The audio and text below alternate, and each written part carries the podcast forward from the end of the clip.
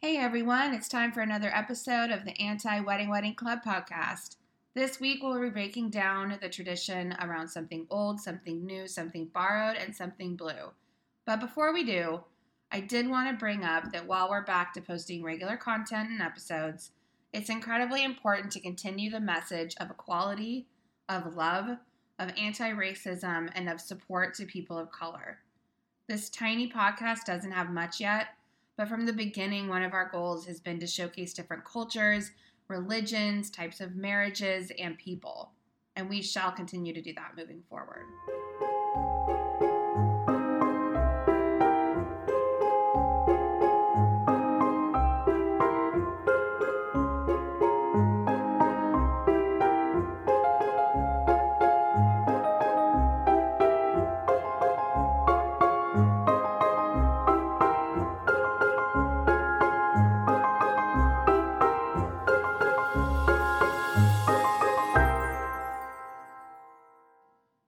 Most of us are familiar with the rhyme something old, something new, something borrowed, something blue.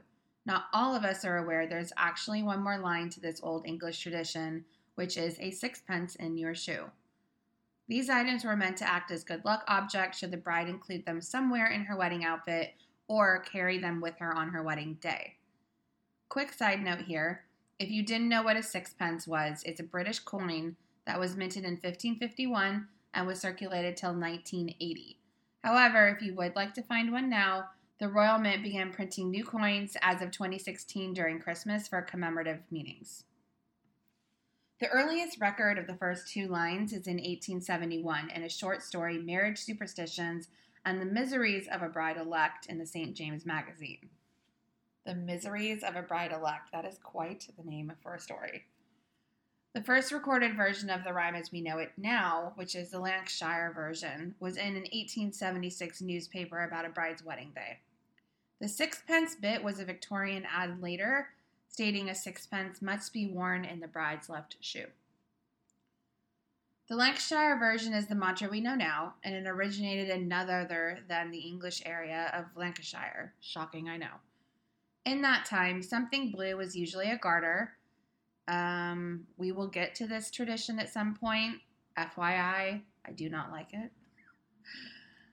So, the something blue is usually a garter, with the blue and the old item being meant to protect the bride against the evil eye, as that curse could be passed through a malicious glare that could make the bride rendered useless, meaning, and back in those days, she wouldn't be able to have a baby. Something borrowed was preferably another woman's undergarments who already had children, as legend says that wearing this would confuse the evil eye into thinking the bride was already fertile, again with the fertile bit. You'd think that's all women were thought of to be good for back then. that's a whole nother story.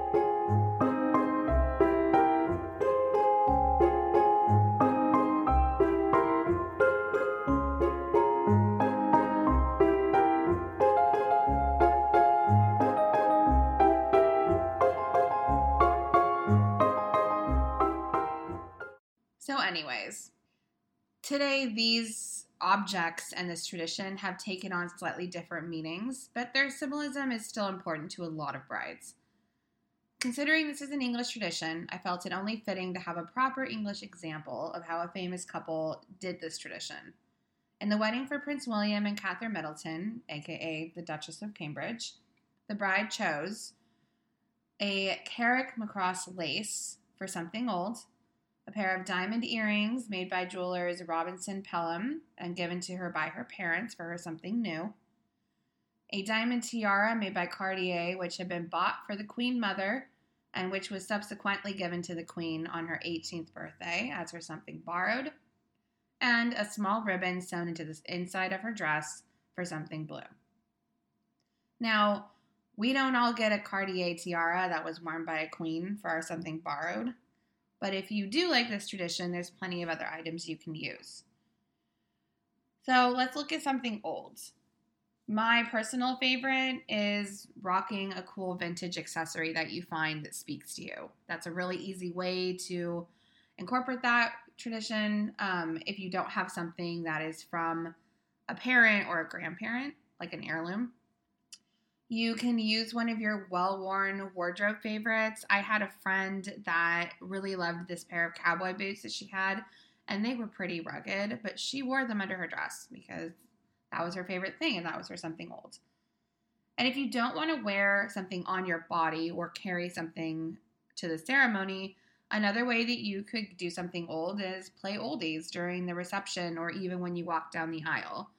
As you're relooking at these traditions, you can still play respect to them in your own modern twist. All right, for something new, honestly, this one, most likely everything you're wearing for your wedding is new. So I say that counts. I mean, easy peasy, right? Something borrowed. Um, you could borrow a flower from where you're getting married and slip it into your bouquet.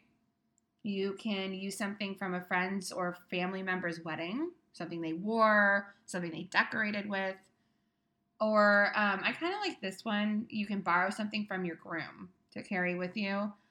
Um, I was thinking that maybe like a handkerchief that he has or something that's on his wedding costume you could potentially take and bring with you uh, just to have something of him while you walk down the aisle. Something blue. A fun one that I did see was you could have your bridal party or family write small little messages or sign their names on the bottom of your shoes in blue Sharpie. That's a kind of cute one. Um, really easy. You can have blue as your wedding color. And um, the most common, which is what the Duchess of Cambridge did is you can have your seamstress embroider your wedding date or your initials or whatever you want to the inside of your gown or even just a little ribbon that you can later take out if you didn't want to have something permanently sewn into your gown. So those are just a few ideas that you can do. There's so many different ones. Honestly, if you just type in this tradition into Pinterest, you get about a million different pins on things that people have done. So it's not hard to get creative with this one.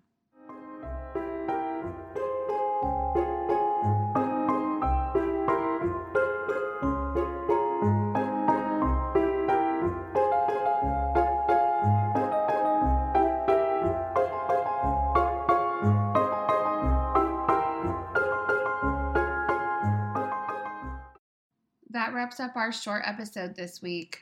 Currently, we're releasing episodes every two weeks as we build up the podcast and get our feet wet while learning how to do all of this.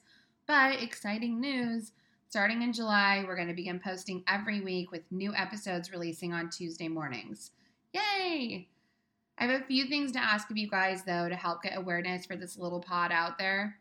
If you can rate and review the podcast on Apple Podcasts, that would be super amazing.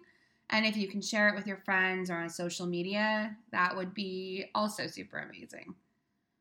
The other thing is, if you have a story of your own wedding and what it was like navigating the pressures of parents, traditions, and more, reach out to me. We're always looking for more guests to tell their story, and I want to see how other people have tackled this idea of getting married and either keeping or ditching the traditions. All right, till next time, gang. See ya.